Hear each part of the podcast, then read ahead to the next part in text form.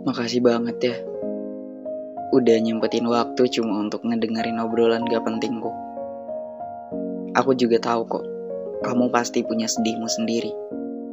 Kamu juga punya hal yang ingin kamu ceritain. Pengalaman pahit dari tiap-tiap kejadian di hidupmu. Nggak perlu jauh-jauh. Aku pasti bakal senantiasa menjadi pendengar pertama untuk setiap ceritamu.